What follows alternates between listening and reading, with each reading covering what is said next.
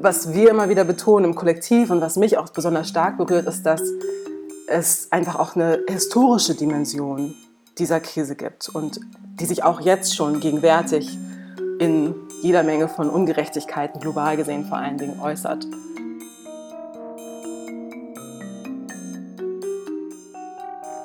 Herzlich willkommen beim Krisenlotsen, der Podcast-Miniserie der Bundeskanzler Helmut Schmidt Stiftung, in der wir über aktuelle Krisen, aber auch über Krisenmanagement sprechen möchten. Mein Name ist Nina Wienkup und mit mir in meinem virtuellen Podcast-Studio sitzt wie immer meine Kollegin und Co-Moderatorin Julia Strasser im Nina. Ich freue mich auch diese Podcast-Folge zusammen mit dir zu moderieren. Wir senden weiterhin leider nicht aus den Stiftungsbüros in der Hamburger Innenstadt, sondern pandemiebedingt aus unseren Do-it-yourself-Podcast-Studios im Homeoffice. Nina, du sitzt zwischen Putzeimern in deiner Abstellkammer. Ich sitze so halb in meinem Kleiderschrank. Ähm, das machen wir natürlich alles für den guten Sound. Wir freuen uns jedenfalls, dass auch ihr, liebe ZuhörerInnen, heute wieder zur Podcast-Folge eingeschaltet habt. Ja, und Julia und mich hört ihr jedes Mal, aber wir sprechen jedes Mal auch mit einem anderen Gast. Und heute geht es um Krise und Klima. Und ich freue mich sehr, dass wir heute Ime Ituin dabei haben, Wissenschaftlerin und Aktivistin. Und ähm, Ime und ich kennen uns bereits zuvor. Ähm, aber wir haben uns auch zu dritt darauf geeinigt, uns zu duzen, ganz unserer Dudes-Policy im Podcast folgend. Ime, schön, dass du da bist. Ja, vielen Dank für die Einladung.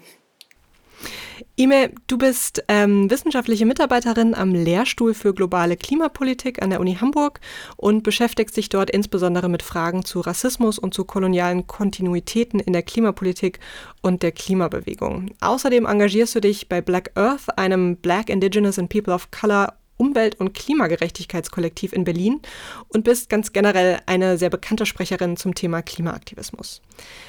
Immer in unserem Podcast, da soll es um Krisen gehen, aber wir möchten unsere Zuhörerinnen und Zuhörer auch äh, empowern und ermächtigen, diese Krisen zu bewältigen. Und als Klimaaktivistin kann ich mir vorstellen, dass du auch immer mal wieder Gegenwind äh, erlebst von Menschen, die die Klimakrise leugnen oder sie einfach nicht für sonderlich relevant halten. Ähm, hast du denn eigentlich ein Geheimrezept, wie du mit solchen schwierigen Situationen umgehst, ähm, das dir vielleicht auch in anderen schwierigen Momenten und Krisen hilft? Das ist eine sehr interessante Frage. Tatsächlich äh, mit LeugnerInnen oder VerharmloserInnen komme ich am ehesten noch in Kontakt, wenn ich so in die Kommentarspalten gucke von Sachen, die ich gepostet habe oder Artikel, die irgendwo erschienen sind. Ähm, das sind aber tatsächlich äh, Diskussionen, die ich so in meinem Alltag oder so in meiner Arbeit normalerweise nicht führe, weil ich tatsächlich eher mit Leuten zu tun habe, die ähm, die Klimakrise tatsächlich als, auch als Problem begreifen. Ähm, wie würde ich also, wie gehe ich damit um? Ich weiß nicht. Hm. Also ein Geheim Geheimrezept habe ich nicht und ich glaube auch, dass es vielleicht zum Teil auch eine Ablenkung sein kann, sich auf diese Menschen zu konzentrieren. Schließlich zeigen Umfragen immer wieder, dass der Mehrheit auch der deutschen Bevölkerung oder die absolute Mehrheit ähm, die Krise schon längst, diese Klimakrise schon längst als ein Problem wahrnimmt, auch als ein sehr dringendes Problem. Also ich glaube irgendwie sogar äh, zu Beginn von ähm, jetzt den der Corona-Situation waren es immer noch irgendwie über 60, 70 Prozent der deutschen Bevölkerung, die gesagt haben, okay, die Klimakrise muss aber auch präsent bleiben und wir müssen diese Krise angehen. Deswegen glaube ich, ist es eigentlich wirklich die absolute Minderheit, die manchmal aber sehr präsent ist, gerade in solchen Kommentarspalten äh, und ja auch ihre Informationen ähm, aus einer Lobby nimmt oder ja, die Öl- und Gaslobby unter anderem, die ja auch sehr seit Jahrzehnten ähm, Falsch- oder Fehlinformationen streut zu diesem Thema. Und ähm, ich glaube, sich darauf so stark einzulassen, kann eigentlich auch wirklich ein, ein Detour sein von dieser ähm, sehr dringlichen, ernsten Frage, der wir uns gemeinsam gesellschaftlich stellen müssen. Du sprichst ja schon einige Themen an, und zwar auch die Corona-Situation und was das mit der Klimakrise macht und mit der Klimafrage und ihrer Präsenz. Darauf werden wir nochmal zurückkommen, aber ich würde gerne nochmal einen Schritt zurückgehen und dich nach deinem eigenen Engagement fragen und vielleicht nach dem Moment deiner Politisierung. Denn ich kenne es, dass immer wieder AktivistInnen beschreiben, dass es so einen Moment gab, dass sie dann entschieden haben, so, ich möchte jetzt aktiv werden. Und ähm, gab es den bei dir? Und wie sah der aus? Ja, interessante Frage. Ich finde diese Frage immer tatsächlich sehr, ähm, sehr schwer zu beantworten, weil ähm, ich glaube, ähm, ich in einem ziemlich politischen Haushalt aufgewachsen bin. Mein Vater ist äh, sehr politikinteressiert, hört immer BBC, CNN, alle möglichen Nachrichten, Tagesschau, Tagesthemen. und das schon irgendwie so meine ganze Kindheit und Jugend durch. Also ich bin am Sonntag auch immer so zum ähm, Bibbeln da von Big Ben aufgestanden, äh, weil in der ganzen Wohnung ähm, BBC übertragen wurde. ähm, also politisiert früh. Äh, ich erinnere mich auch daran, dass ich mit 13 die Biografie von Malcolm X gelesen habe. Die hat mein Bruder zu Hause stehen. ähm, und Martin Luther King und Gandhi und so weiter. Ähm, ich habe mich sehr, sehr früh für Politik interessiert und auch für Ungerechtigkeit interessiert. Ähm, ich glaube unter anderem wahrscheinlich auch, weil ich sie selbst natürlich auch als schwarze Frau sehr viel wahrgenommen und gesehen habe und mich immer schon interessiert hat, wie Leute damit umgegangen sind, was Leute für politische Bewegungen gegründet haben und wie Leute gegen Ungerechtigkeit gekämpft haben.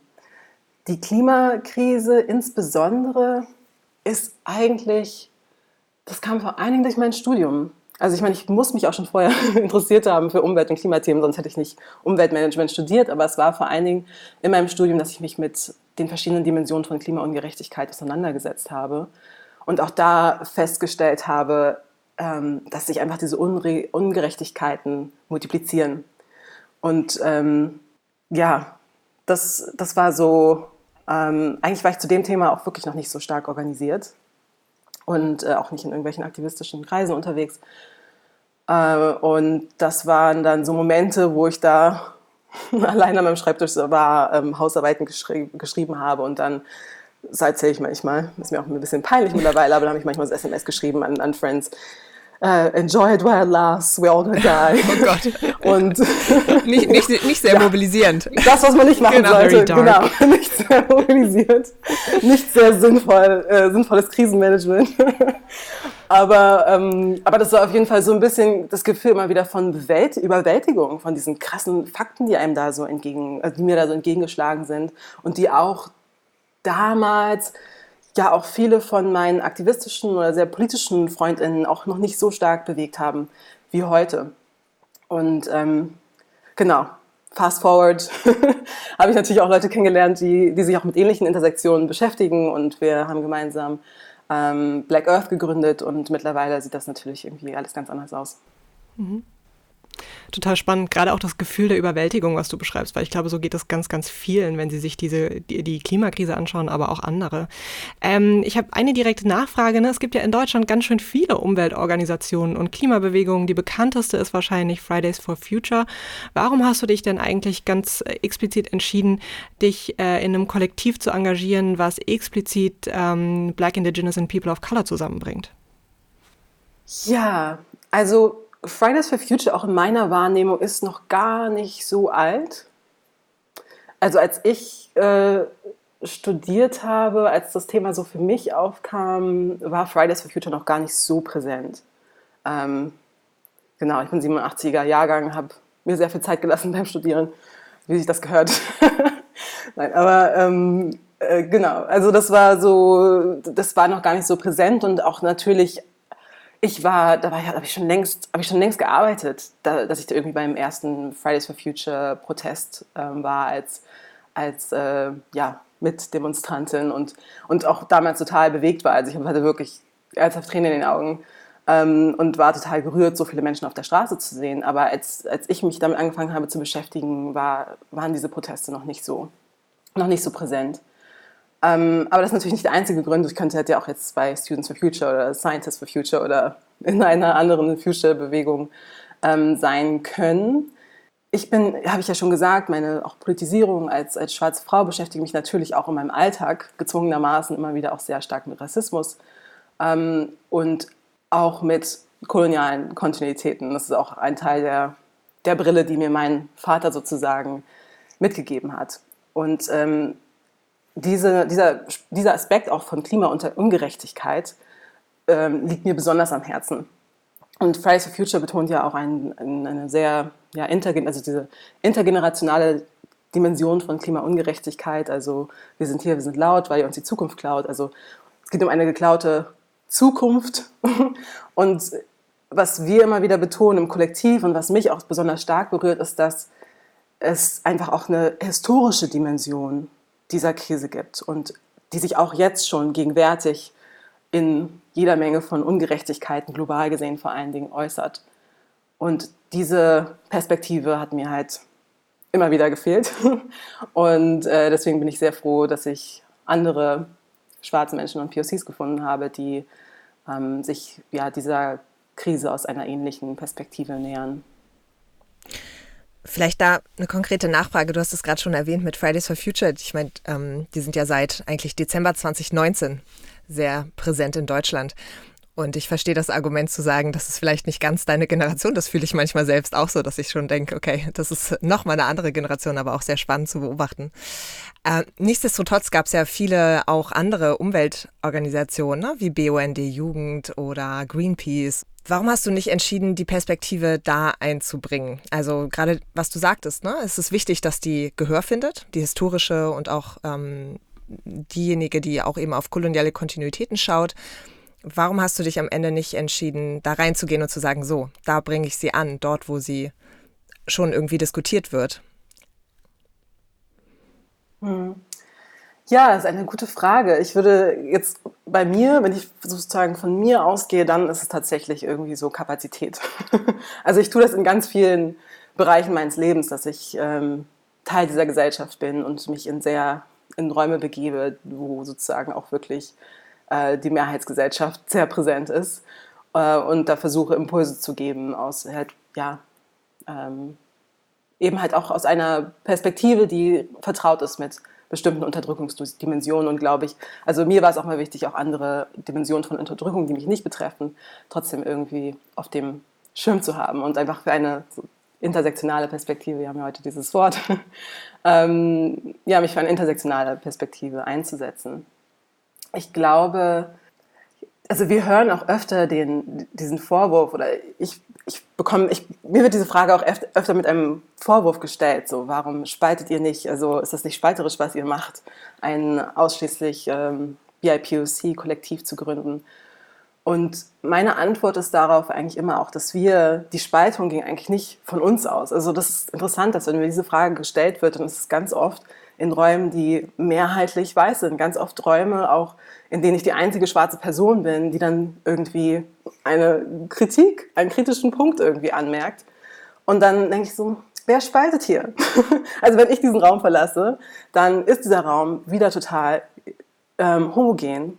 Und also was, was, was aus unserer Sicht aus meiner Sicht spaltet es tatsächlich einfach auch eine, eine Perspektive, ein, ein Narrativ zu, zu entwickeln und zu führen, der ähm, eben halt nicht alle Menschen einschließt, in dem sich nicht alle Menschen wiedergespiegelt sehen, in dem sich nicht alle Menschen wiederfinden können und auch ähm, einen Raum zu schaffen, in dem auch, in dem es schwer ist, diese, diesen diskursiven Raum auch so zu öffnen und andere Perspektiven einzubringen. Und ich glaube, das ist das, was tatsächlich spaltet. Und in dem Sinne reagieren Menschen, die, die, die Diskriminierung erfahren und sich versuchen, irgendwie diese Safer Spaces zu schaffen, auch auf diese, ja, diese Gewalt, die wir in diesen Räumen erfahren, diskursive Gewalt vor allen Dingen jetzt.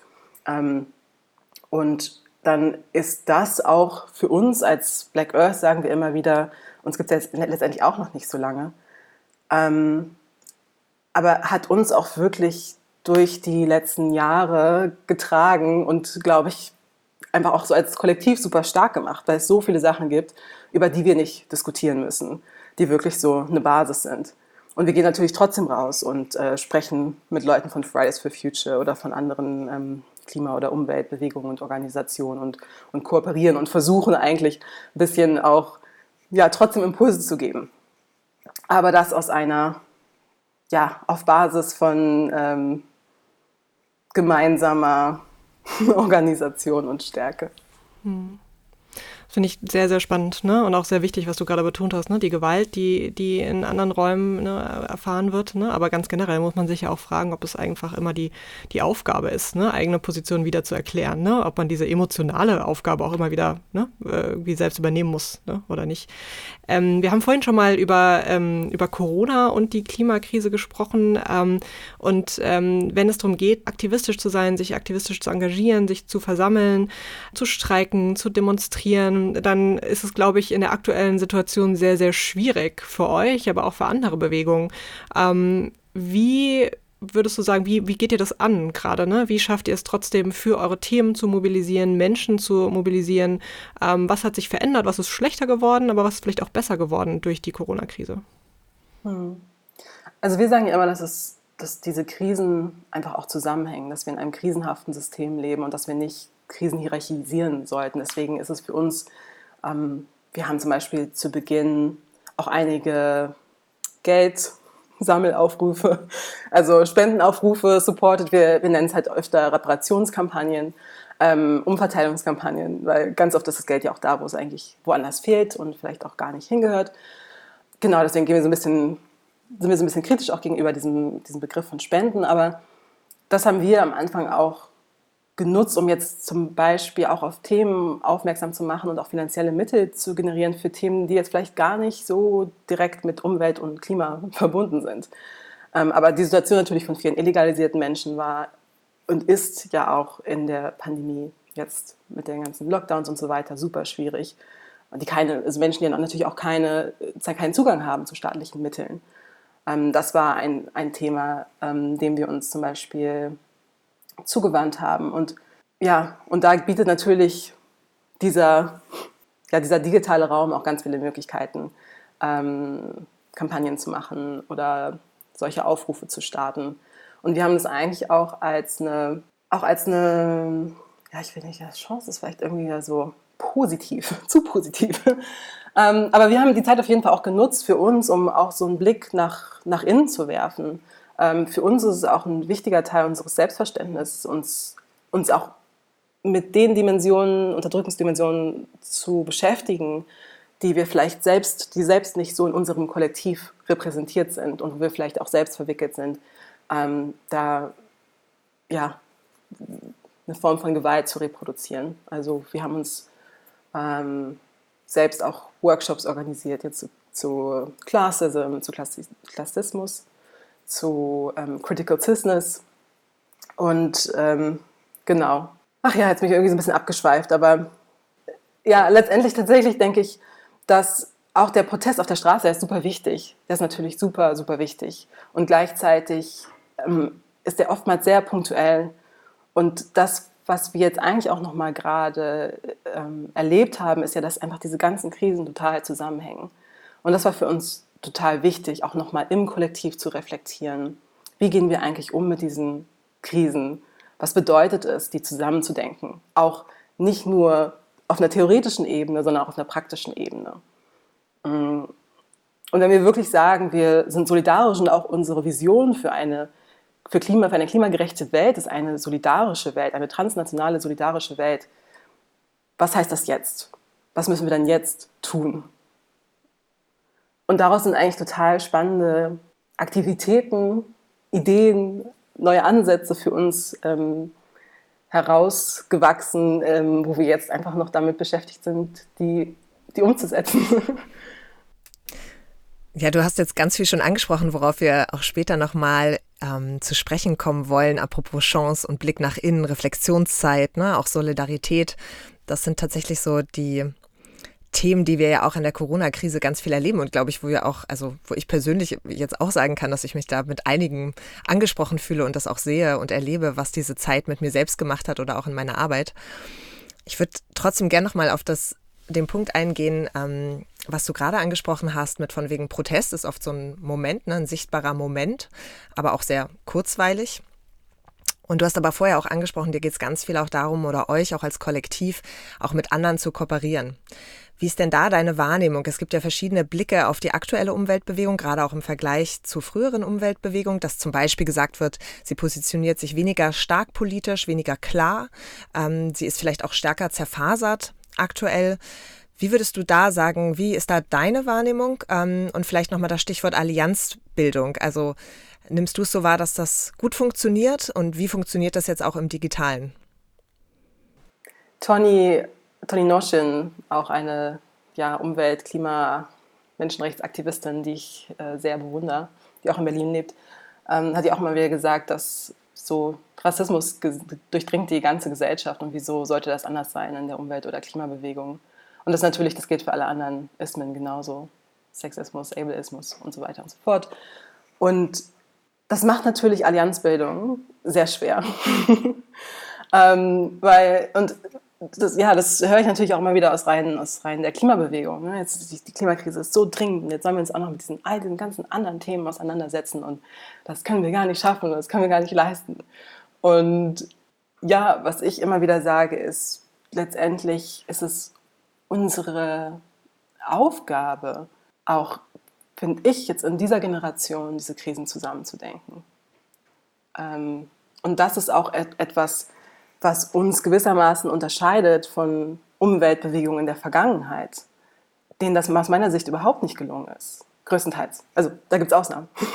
ne? Also auch das Konzept von Umweltgerechtigkeit ist natürlich eins, was auch in einer, aus einer schwarzen Bewegung kommt, wo schwarze Menschen in den USA protestiert haben in den Anfang der 80er gegen die disproportionale Verteilung von Umweltverschmutzung. Dass die nämlich vor allen Dingen in schwarzen und Gegenden of Color waren und vor allen Dingen schwarze Menschen und Menschen of Color betroffen waren von diesen ganzen Externalitäten, die mit dieser schmutzigen Produktions- und Wirtschaftsweise einhergehen.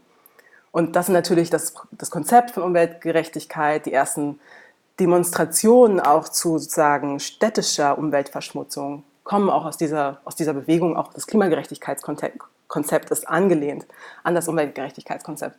Das nur so als, kleiner, als kleiner Exkurs, weil es immer so leicht ist und ähm, in diese Falle möchte ich nicht tappen. Umweltbewegung als so historisch und gegenwärtig total ähm, weiß und ähm, ja, ähm, weiß und privilegiert, ökonomisch privilegiert und so weiter wahrzunehmen. Und das ist natürlich, das ist, das ist einfach nicht, ähm, das entspricht einfach nicht der Realität. Gleichzeitig ähm, hat natürlich der Teil der Umweltbewegung, der guten Zugang zu finanziellen Mitteln hatte, ähm, sehr stark medial abgebildet wurde und so weiter, war natürlich der weiß privilegierte, auch ähm, in der Vergangenheit äh, cis-männlich dominierte Teil der Umweltbewegung. Und ähm, das sehen wir natürlich bei allen, bei, all, bei allen größeren Umweltorganisationen, auch ein Narrativ über Natur- und Umweltschutz, der Ach, ja, heute würden wir sagen, also ich würde sagen, heute sehr problematisch ist. Ähm, aber einfach, weil er natürlich sehr anthropozentrisch ist, menschenzentriert oder wiederum manche Menschen zu, ähm, manche Menschen, und das folgt so rassistischer, rassistischer Diskriminierung auch, zu UmweltzerstörerInnen ähm, proklamiert, andere dann zu UmweltschützerInnen und RetterInnen, das sind natürlich dann weiße, cis-männliche Menschen und so weiter. Magst du ähm, da vielleicht mal ganz kurz sagen, cis-männliche Menschen? Ich weiß nicht, ob alle ZuhörerInnen damit was anfangen können. Ach so, cis-männlich, also cis heißt sozusagen das Gegenteil in Anführungsstrichen von trans. Also Menschen, die sich auch mit dem Geschlecht identifizieren, dem biologischen Geschlecht identifizieren, das ihnen bei ihrer Geburt zugeteilt wurde. Eigentlich finde ich diese Frage total gut, auch mit dieser, also weil ihr auch nochmal so gefragt habt, ne, wie siehst du das mit dieser Zerfaserung? Und ich glaube auch gerade diese Zerfaserung ist eigentlich auch ein Merkmal für etwas, was total gut ist, was gerade passiert. Dass Menschen und Positionen sichtbarer werden, also wie zum Beispiel wir als Black Earth, aber auch viele andere, die vorher in diesem Diskurs total unsichtbar waren. Und ich glaube schon, dass uns auch alliieren. Also ich meine, das ist ein, ein, natürlich ein Prozess des Lernens. Also es ist ein Lernprozess und jeder Mensch, der erwartet, dass das mit dem ersten Versuch funktioniert und total gut funktioniert und reibungslos und alle dann klatschen und sagen, yay, wir haben die Probleme der letzten 500 Jahre gelöst. Also ich meine, es ist total irrational, das zu erwarten. Aber ich glaube, dass, dass, ja, dass auf jeden Fall der Versuch da ist und auch mehr und mehr das Verständnis da ist, dass diese Art von Umwelt- und Klimaschutz in der Vergangenheit, die so sehr monolithisch war und sehr fest und sehr starr und so ganz ähm, bestimmte Muster und Bilder reproduziert hat, dass das obsolet ist und wir eine neue Art entwickeln müssen, ein neues Narrativ, neue Bilder, äh, neue Perspektiven. Und das ist, ist gerade im Entstehen und ich finde, das ist eigentlich eine total spannende, spannende Zeit auch, um aktiv zu sein in dieser Bewegung. Hm. Und ich finde, das, was du gerade erzählt hast, lässt sich ja auch sehr gut auch auf andere Krisen übertragen. Ne? Also Stichwort Umweltgerechtigkeit, verschiedene Perspektiven da auch kennenzulernen. Du hast erwähnt, ähm, dass beispielsweise schwarze Communities in den USA überproportional häufig betroffen waren von Umweltverschmutzung. Und ganz ähnliches sehen wir ja auch in der Corona-Krise, ne? dass es genau diese Communities sind, ähm, die überproportional alle Fallzahlen hatten, beispielsweise weil sie in Jobs gearbeitet haben, wo es einfach nicht so einfach war, zu Hause zu bleiben. Das finde ich ganz wichtig. Ich würde noch mal in eine bisschen andere Richtung gehen gehen wollen mit dir. Ähm, wir haben jetzt sehr viel über deinen Aktivismus gesprochen, aber du bist ja auch Wissenschaftlerin und beschäftigst dich auch wissenschaftlich mit Themen zu Klimawandel und Klimagerechtigkeit, hast also so quasi so einen Doppelhut auf. Und ähm, es gibt ja immer wieder Stimmen und Kritik, wenn sich WissenschaftlerInnen aktivistisch engagieren. Ähm, nicht nur in der Klimakrise, beispielsweise auch in der sogenannten Anführungsstrichen Flüchtlingskrise. Und manche sagen, Wissenschaft darf gar nicht politisch sein, darf nicht aktivistisch sein, muss ganz objektiv bleiben muss distanziert analysieren. Ich kann mir schon vorstellen, wie du zu dieser Debatte stehst, aber ähm, was ich von dir gerne wissen möchte, ist, gibt es eigentlich Momente, wo du sagst, hier hat mich meine Aktivistinnenrolle eigentlich zu einer besseren Wissenschaftlerin gemacht? Oder umgekehrt, hier hat mich meine, meine, mein Wissenschaftlerinnenhut zu einer besseren Aktivistin gemacht? Ich glaube, zu einer besseren Wissenschaftlerin, weil ich jetzt einfach auch, also da fallen mir gerade die relativ vielen E-Mails ein, die in meinem Postfach landen, von, insbesondere von Bachelorstudierenden, aber zum Teil auch von Masterstudierenden, die sagen, ich möchte eigentlich gerne zu dem und dem Thema schreiben, aber ähm, an meiner Uni wurde mir gesagt, das ist zu normativ. Wurde mir gesagt, ja, ähm, das passt eigentlich nicht, das ist irgendwie, also so, ne, beschäftigen Sie sich lieber mit was anderem. Und das ähm, natürlich auch von, von schwarzen Studierenden, die zum Beispiel jetzt auch in einer Person bin ich da gerade im Gespräch, die hat auch so Klimakrise, ähm, Stadtentwicklung und Kolonialismus schreiben möchte, wo auch das Gefühl ist, kann ich das? Darf ich das? Ähm, und es da keinen Support gibt. Aber auch von weißen Studierenden, die sagen, ich würde mich eigentlich gerne mit der Klimakrise halt eben auch aus einer moralischen und ethischen Perspektive beschäftigen und wo es dann auch heißt, ja, das ist ein zu normativer Ansatz, den Sie hier gewählt haben. Und ähm, ja, ich, ich liebe ja die dekoloniale Theorie. Und ähm, ich glaube, dass es sehr wichtig ist, auch eben diesen, auch gerade in den Sozialwissenschaften und gerade an diesen, an diesen Schnittstellen eigentlich auch von Sozialwissenschaften und Naturwissenschaften, ähm, auch halt Perspektiven zu, zu formulieren, Ansätze zu formulieren und weiterzuentwickeln, die mit dieser Partikularität brechen, die, ähm, die ja, diese, diese vorgegebenen Erklärungsmuster auch so ein bisschen erweitern. Und ich glaube, das ist, das ist vor allen Dingen was, ähm, was ich spannend finde an der Wissenschaft und wo ich glaube, dass ich da einen, einen Beitrag zu leisten kann. Na, aktuell in der Pandemiesituation gibt es sehr, sehr viele Virologen und Virologinnen, die zu Wort kommen und, glaube ich, auch sehr komplexe ähm, Situation und äh, Wissen äh, kommunizieren müssen. Wie siehst du denn bei der Klimakrise oder allgemein auch die Verantwortung der Forschung in solchen Krisen zu kommunizieren und was sind da die besten Wege eigentlich Menschen gut zu erreichen und vielleicht eben auch solche Menschen, die in den Kommentarspalten gewisse Krisen leugnen? Hm, ja, das ist eine sehr gute Frage. Also ich finde jetzt gerade in der Corona-Krise war es ja am Anfang eigentlich sehr erfrischend zu sehen, wie relativ wissenschaftlich dieser Diskurs am Anfang geführt wurde. Und das hat sich ja auch relativ schnell verändert. Und ja, diese Frage habe ich mir auch nochmal gestellt, was weil ich total wichtig finde, eigentlich auch so zu gucken, auch mit Blick auf Krisenmanagement, was können wir jetzt aus dieser Zeit lernen, auch für die Klimakrise, auch für die Kommunikation, weil ich glaube, also was wir sehen auf jeden Fall ist, dass eine transparente Kommunikation total wichtig ist. Und gleichzeitig, also, ah, ich weiß nicht, ob ihr es mit reinnehmen wollt, aber ich frage mich wirklich, also wie erreicht man diese, weiß ich nicht, 20, 30 sturen Prozent, die ähm, trotz allem ähm, mit irgendwelchen wahnsinnigen Theorien da um die Ecke kommen. Ich weiß es nicht.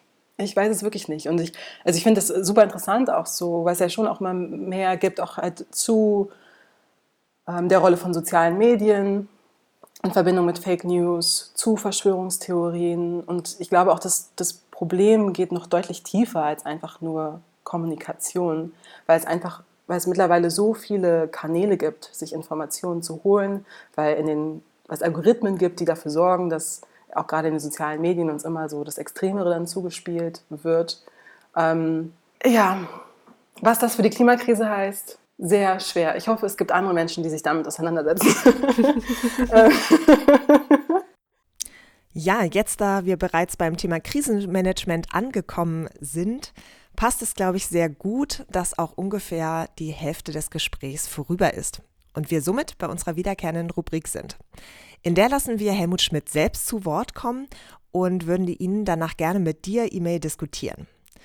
Wir haben hier einen passenden Kommentar von ihm zum Thema Krisen und Regieren in Krisenzeiten gefunden aus einem Telefoninterview von 1962, das uns der Norddeutsche Rundfunk aus ihrem Archiv zur Verfügung gestellt haben. Es ist relativ leicht in normalen Zeiten zu regieren. Die Qualität einer Regierung zeigt sich oft erst in unvorhergesehenen Notsituationen und in Krisen. E-Mail, der Klimawandel ist eine Krise, die definitiv eine sehr erschreckende Notsituation hervorbringt und hervorbringen, noch stärker hervorbringen wird. Wie zeigt sich für dich hier die Qualität von Regierungen der letzten Jahren? Was würdest du sagen? Wie zeigt sich hier Regieren in Krisenzeiten? Wurde die Klimakrise als wirklich Krise, wo man jetzt sehr stark reagieren müsste, wahrgenommen? Definitiv nein. also ich meine, ich glaube, keine Person, in der, die sich mit diesen Themen beschäftigt, würde sagen, ja, das ist echt gutes Krisenmanagement, was wir da gesehen haben oder sehen. Leider nicht. Ähm, und leider ähm, tun sich anscheinend Regierungen auch in anderen Ländern, äh, und zwar fast durch die Bank weg, sehr, sehr schwer, ähm, diese, mit dieser Krise einen Umgang zu finden. Deswegen sehen wir auch von Jahr zu Jahr eigentlich einfach wirklich nicht die Maßnahmen und die Erfolge, die wir sehen müssten, wenn wir ein effektives, gutes Krisenmanagement hätten. Ja, da war auf jeden Fall der Vorteil, ist blöd zu sagen, der Vorteil, aber das Problem, besser gesagt, bei der Klimakrise ist natürlich, dass die Auswirkungen sehr langfristig und verzögert sind und dass auch ja, nicht alle Länder und nicht alle Menschen gleichermaßen betroffen sein werden von den Folgen der der Klimakrise. Ähm, ja, wir haben gerade darüber gesprochen, wie Regierungen auf den Klimawandel als, als große Krise, ähm, die die Existenz der gesamten Menschheit bedroht, reagiert oder vielleicht auch nicht reagiert hat. Du hast mal gesagt in einem Interview, ähm, dass ähm, äh, Aktivismus und Politik nicht immer gegensätzlich sein müssen. Und äh, vielleicht äh, an dieser Stelle und, und anschließend an die letzte Frage von Nina, was können denn ähm, PolitikerInnen und Regierungen ähm, von AktivistInnen ähm, in der Bewältigung der Klimakrise lernen? AktivistInnen nehmen natürlich die Klimakrise ernst. Zumindest die, die sich zu diesem Thema engagieren. Das ist auf jeden Fall zu lernen. Oh je, eigentlich sollte diese Frage doch sehr leicht zu beantworten sein, aber ich glaube, es hat auch so ein bisschen mit meiner eigenen Denke zu tun, dass ich das, dass ich das schwer finde. Mhm. Weil ich glaube, auch in diesem Interview habe ich gesagt, dass ich halt so ein bisschen die, die Rolle von Aktivismus, AktivistInnen auch sehe. Nicht nur, nicht ausschließlich, aber auch PolitikerInnen, ja, so mit Blick auf das politische Mandat zu erinnern, ähm, wo die Interessen und Bedarfe liegen. Und tatsächlich ja, ich glaube, das ist auch, dass diese Kommunikation zum Teil sehr schwer ist, ist das ähm, so zwischen PolitikerInnen und AktivistInnen äh, und auch diese, ja, die Erwartungen da so weit auseinander liegen, hat einfach auch damit zu tun, dass, dass, dass diese Rollen auch sehr unterschiedlich verstanden werden und ähm, sehr, ne, sehr unterschiedlich sind. Ähm, ich glaube, auch als AktivistInnen müssen wir nicht Lösungen formulieren, oder Visionen entwerfen mit Blick auf, wie sind die exakt umzusetzen. Ich glaube, ich verstehe das zum Beispiel nicht ähm, als unsere primäre Aufgabe. Wenn das Menschen tun möchten, dann, dann sollen sie das tun und es ist auch wichtig, dass es irgendwie diese VermittlerInnen gibt. Aber ich sehe eigentlich auch im Aktivismus auch ganz stark die Rolle, Visionen zu schaffen, die vielleicht sehr unrealistisch scheinen in diesem Moment. Aber es war schon immer die, die Rolle von politischen Bewegungen, auch wirklich über diesen gegenwärtigen Horizont heraus hinüberzudenken. Also wenn wir uns ähm, LGBTQI-Bewegungen angucken, ähm, in den USA, aber auch hier oder ja, Disability Movements ähm, oder ja auch die Body Positivity Bewegung. Das sind Forderungen, wo die einfach natürlich in ihrer Ganzheit schwer umzusetzen sind. Und das äh, möchte ich einfach an dieser Stelle auch irgendwie so anerkennen. Und ich glaube, das macht manchmal diesen, ne, diesen, diese Kommunikation zwischen AktivistInnen und PolitikerInnen auf der anderen Seite halt auch sehr schwer.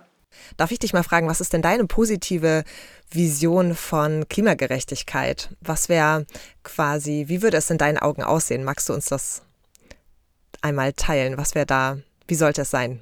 Also ich bin tatsächlich viel mehr interessiert an einer Vision von einem Prozess zur Klimagerechtigkeit. Klimagerechtigkeit, ich glaube, in meinem Leben vielleicht werde ich sie so in ihrer Gänze vielleicht nie erleben. Na, wenn du eine Vision erschaffen könntest und ich meine, du hast es gerade schon angesprochen, es ist total schwierig in Zeiten, wo man das Gefühl hat, Krisen übermannen ein und ähm, man hat vielleicht das Gefühl, dass die Lösung ist so weit weg. Vielleicht ist deswegen die Lösung zu viel, aber was wäre für dich ein idealer Prozess hin zu Klimagerechtigkeit? Wie würdest du den beschreiben? Vielleicht hilft das. Ja, das hilft auf jeden Fall. Ähm, genau, also ich finde diese Frage des Prozesses, ähm, Visionen für, für einen klimagerechten Prozess sehr spannend. Ähm, und die Frage nach, wer müssen wir sein, um, die, um diesen Prozess führen zu können und um einen Prozess zu verfolgen, der am Ende in einer klimagerechten Realität mündet. Und ich glaube, es ist, für mich sehe ich da ganz viel Selbstreflexion. Das ist auch das, was wir auch zum Teil versuchen, im Black Earth zu machen, uns ähm, auch mit anderen Unterdrückungsdimensionen zu beschäftigen, ähm, unsere Aktivitäten zu vernetzen und anzudocken auch an ähm, Kämpfe, die andere Gruppen führen, die deutlich prekärere Situationen, ähm, Situationen gegenüberstehen als wir. Weil wir so ein bisschen bei dem Thema sind, in welche Richtung es gehen könnte, greife ich einfach nochmal in eine ähnliche Richtung etwas auf. Du hattest vorhin zum Beispiel angesprochen, du würdest dir eine transnational solidarische Welt wünschen. Vielleicht zu dem Thema nochmal in Bezug auf die Klimakrise. Was würde da zum Beispiel ganz konkret solidarisches Handeln für dich bedeuten? Ja, solidarisch zu sein und zu handeln und zu denken heißt ähm, auch vor allen Dingen sozusagen diesen, die, das Blickfeld zu öffnen ähm, zu allen Menschen, die auch Teil dieser Krise sind oder betroffen sind von dieser Krise und auch vielleicht auch noch nicht so Teil des, dieses Diskurses sind. Ähm, für mich praktisch heißt es ganz stark, dass auch die, ja, sowohl die politischen als auch die zivilgesellschaftlichen Klimapläne oder Lösungen, die wir entwerfen, nicht wieder auf Kosten von Menschen oder Ökosystemen gehen sollten. Ähm, und natürlich sind diese Kosten einfach, das habe ich ja schon gesagt, auch mit Blick auf Umweltbewegungen in den USA, diese Kosten sind historisch sehr ungleich verteilt und das Gleiche sehen wir natürlich auch gegenwärtig. Und viele von den Klimaschutz Plänen und Maßnahmen, auch aus der Zivilgesellschaft, reproduzieren diese ungleiche Verteilung der Kosten. Dafür gibt es eine Reihe von Beispielen und ähm, ich bin auch gerade dabei, sehr stark dazu aufzurufen, auch jetzt gerade mit Blick auf die Bundestagswahlen, wirklich einen sehr kritischen Blick ähm, darauf zu werfen, was wir gerade als an Lösungen formulieren und was wir sozusagen an Lösungsvorschlägen an die Politik weitergeben. Oder auch anders, was wir an Lösungsvorschlägen annehmen. Jetzt könnte ich, so, ich könnte noch ein paar Beispiele nennen, wenn ihr, wenn ihr das so ein bisschen konkreter wollt. Aber ja, das wäre schon mal, das wäre, glaube ich, eine gute Idee, um uns, uns unseren Zuhörerinnen und Zuhörern das auch nochmal zu verdeutlichen. Ja, ein Beispiel dafür ist ähm, Wasserstoff gerade, das aktuell gehandelt wird als so die Lösung der Defossilisierungsschwierigkeiten, dass Wasserstoff als ja, Energieträger eingesetzt werden kann. Nicht nur in Sektoren, in denen das natürlich dringend notwendig ist, sondern auch für im Verkehr, in Gebäuden und so weiter und so fort. Und Wasserstoff hat aber unglaubliche, also die Produktion von Wasserstoff hat unglaubliche Umwandlungsverluste und kann gar nicht ausreichend in Deutschland produziert werden. Und Die nationale Wasserstoffstrategie des Bundesministeriums für Wirtschaft rechnet damit, rechnet deswegen mit ganz großen Wasserstoffimporten, also rechnet damit, Wasserstoff zu importieren, großmaßstäblich, insbesondere aus Ländern des globalen Südens, weil es auch da wieder heißt, da gibt es ganz viel Sonne und dann gibt es ganz viel Land und dann gibt es ganz viel erneuerbare Energien und die können umgewandelt werden in Wasserstoff, der dann hier zum Einsatz kommen kann, um die Wirtschaft oder ja, zu defossilisieren. Und das schafft natürlich wieder auch Probleme andernorts, Landnutzungskonflikte, einen starken Gebrauch von Wasserressourcen, die ja auch sehr knapp sein können. Und auch natürlich einen enormen Druck auf das, ähm,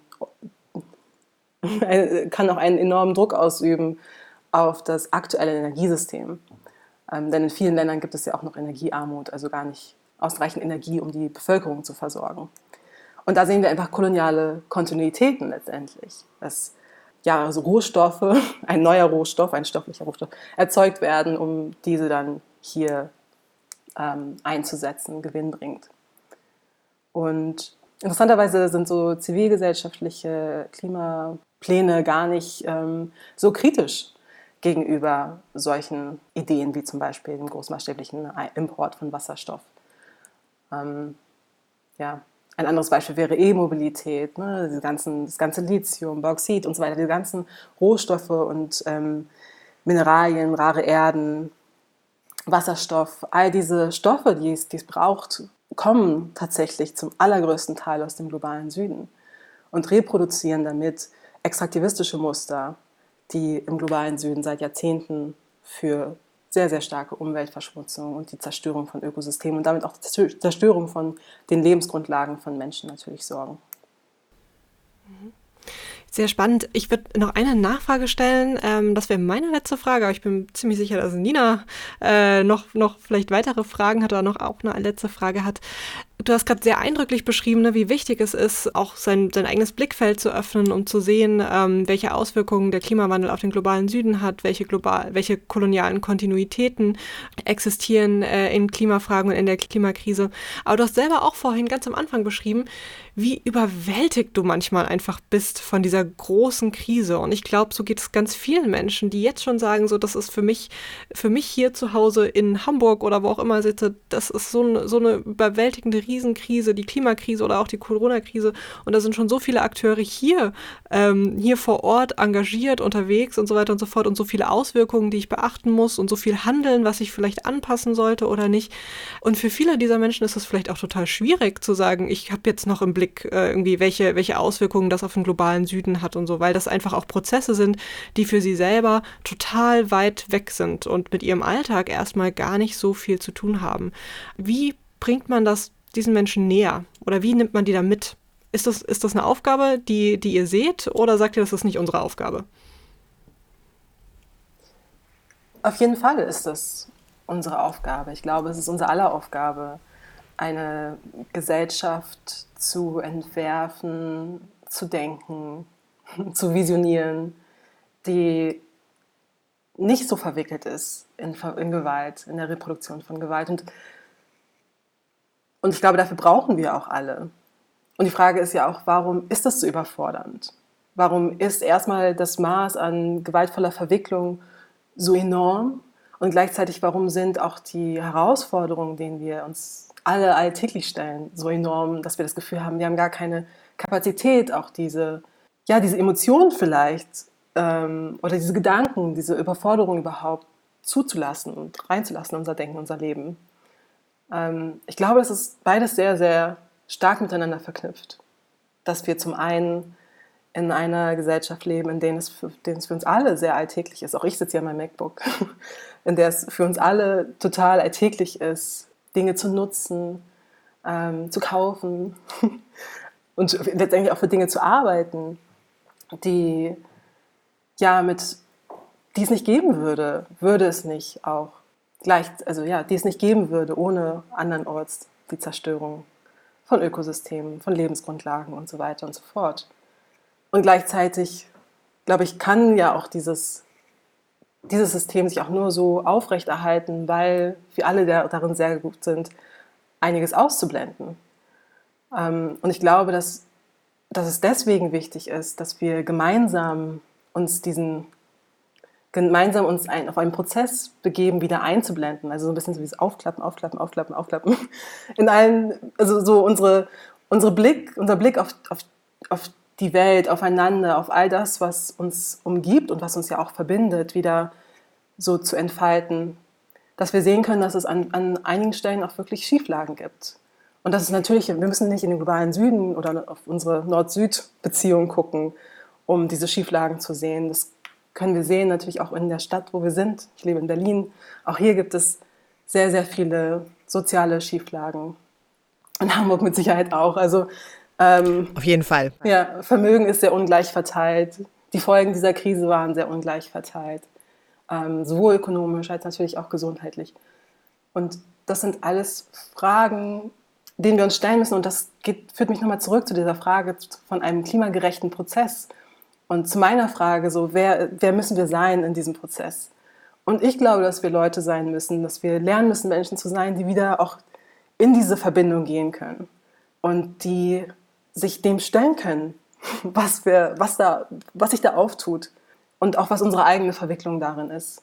Und dann ist meine Vision dafür, dass wir ja, gemeinsam tatsächlich auch einen Weg finden können, stärker in Verbindung zu sein, stärker zu, zu visionieren und dann vielleicht wirklich auch auf ganz schöne neue Dinge kommen, die uns viel, viel mehr Freude geben, als so stark in diesen gewaltvollen Prozessen verwickelt zu sein.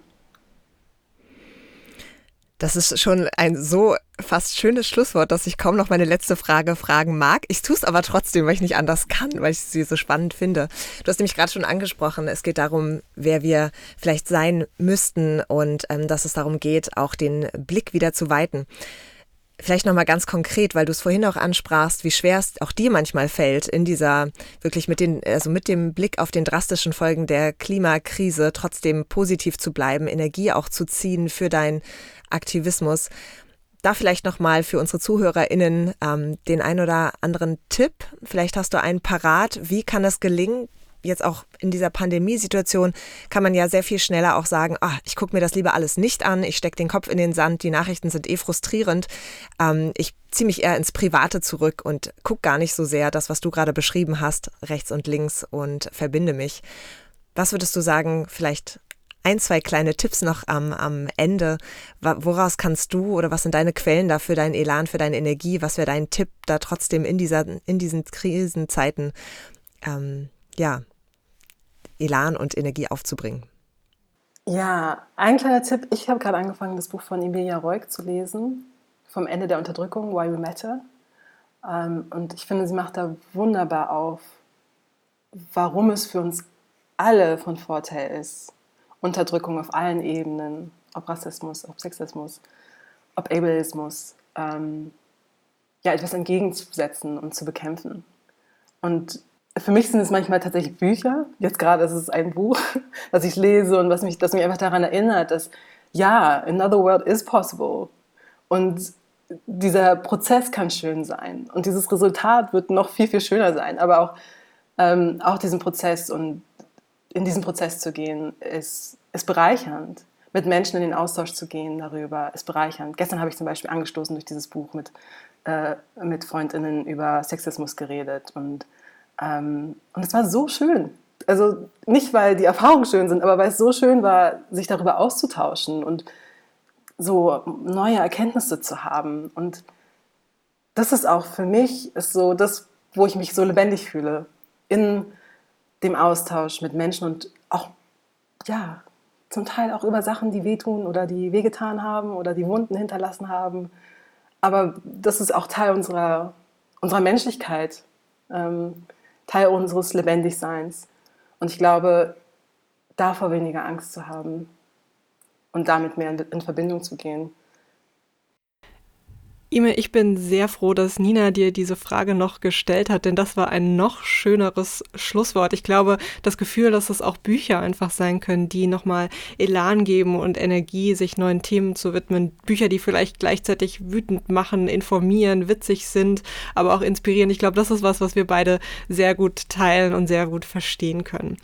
Ähm, ich sage deswegen im Namen von uns beiden ganz, ganz, ganz herzlichen Dank an dich. Das war wirklich sehr, sehr spannend. Das hat uns auch, glaube ich, richtig viel Spaß gemacht, mit dir uns heute ähm, über das Thema Krise und Klima auszutauschen. Ähm, und äh, genau, ne? wir bedanken uns bei dir ganz, ganz herzlich und finden es wirklich toll, dass du heute dabei warst. Ich danke euch für das schöne Gespräch. Vielen Dank. Okay, dann sind wir also nochmal bei unserer Rubrik, was ich noch sagen wollte. Ähm, und haben jetzt einen Moment nochmal zu überlegen, was wir eigentlich mitnehmen. Soll ich mal losschießen, Julia? Ja.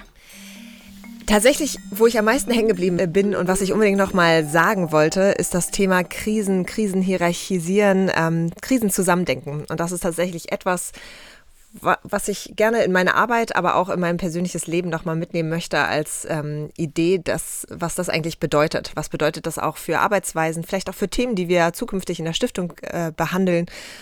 Und was kann das auch politisch bedeuten? Das ist, glaube ich, etwas, das hat mich sehr beschäftigt. Julia, was wolltest du noch sagen? Was hast du mitgenommen? Ich habe ein paar Punkte, die ich noch sagen wollte und einer bezieht sich ganz stark darauf, was du gerade erwähnt hast. Ne? Also die, wie Krisen eigentlich zusammenhängen. Ich finde, was sie auch sehr stark gemacht hat, wie, ähm, wie ungerecht Krisenfolgen eigentlich verteilt sind. Und zwar nicht nur zwischen ähm, globalen Norden und globalen Süden, sondern auch hier in unserer Gesellschaft, in Deutschland, äh, in Orten in Deutschland wie in Hamburg, wo wir hersenden. Und dass sich Krisen nur bewältigen lassen, wenn Krisenfolgen für alle gelöst werden. Ähm, aber gleichzeitig habe ich mir auch gedacht, dass das dieses Gefühl der Überwältigung, was sie ganz am Anfang beschrieben hat, äh, auch nicht unbedingt leichter macht oder weniger macht, oder?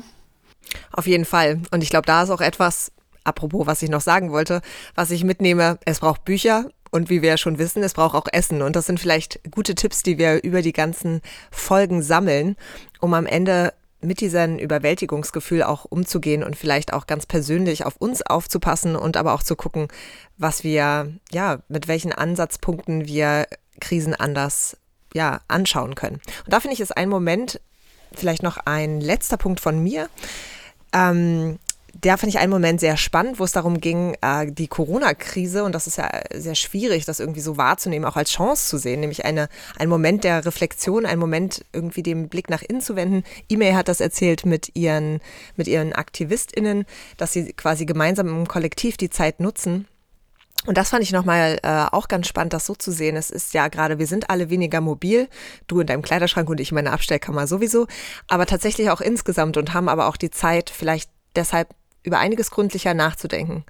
Das ist noch etwas, was ich noch, noch mal sagen wollte. Hast du noch etwas, Julia? Ja, was ich noch sagen wollte in dem Zusammenhang vielleicht erst einmal, ähm, nicht nur nehme ich das mit, so als positiven Aspekt, sondern ich muss auch nochmal sagen, wie beeindruckend ich das dann auch wirklich finde, ähm, von, äh, von E-Mail als Aktivistin ähm, genau diese Ratschläge zu hören. Denn dieses Gefühl der Überwältigung ähm, in Krisen, in der Klimakrise, in der Corona-Krise, aber vielleicht auch ne, ganz persönlich, ne, in, in persönlichen Krisen und Streits, das kennen wir, kennen wir, glaube ich, alle. Ne? Und ähm, es ist ganz schön leicht, sich von Dingen überwältigen zu lassen. Dass man, wenn man morgens aufsteht, ist äh, der Konflikt das Erste, an was man denkt. Ähm, wenn man unter der Dusche steht, führt man Streitgespräche im Kopf und so weiter und so fort. Und ich finde es echt beeindruckend, wie sie uns beschrieben hat, ähm, wie sie da rausgeht und äh, sich dennoch engagiert und dennoch, dennoch äh, es schafft, immer mal wieder auch positiv zu denken. Den letzten Punkt, den ich noch sagen wollte, ähm, und das fand ich einen wirklich wichtigen Aspekt, den sie uns in dieser Folge nochmal sehr deutlich gemacht hat, ist die Rolle von Aktivismus in Krisensituationen und dass die Rolle von Aktivismus eben nicht unbedingt sein muss, ähm, Lösungsstrategien zu entwickeln und Lösungen zu finden, sondern auch ne, Visionen haben. Ähm, trotz äh, unseres, äh, trotz der kritischen Haltung unseres Namenspatrons zu dem Thema ähm, und Visionen zu haben, die mal über den Horizont hinausgehen, ne? auch mal utopisch sind. Und dass nicht jeder, der auf ein Problem hinweist, auch gleichzeitig die, äh, die, die intellektuelle und die emotionale Aufgabe übernehmen muss, das Problem auch zu lösen. Das stimmt. Ich finde, da kann man mitnehmen, dass es darum geht, auch Aufgaben zu verteilen und dass zum Beispiel AktivistInnen und PolitikerInnen unterschiedliche Rollen haben, aber wir vielleicht auch im Privaten das kennen, dass wir nicht alles auf einmal lösen müssen. Ganz genau, Nina. Ähm, jetzt spreche ich schon deinen Namen nicht mehr falsch aus, äh, nicht mehr richtig aus, Mann. Ähm, aber ich glaube, das war ein schönes Schlusswort und äh, da bleibt mir nur zu sagen, das war der Krisenlotse, der neue Podcast der Bundeskanzler Helmut Schmidt Stiftung und am Mikrofon waren wie immer Julia Straßheim und Nina Wienkoop.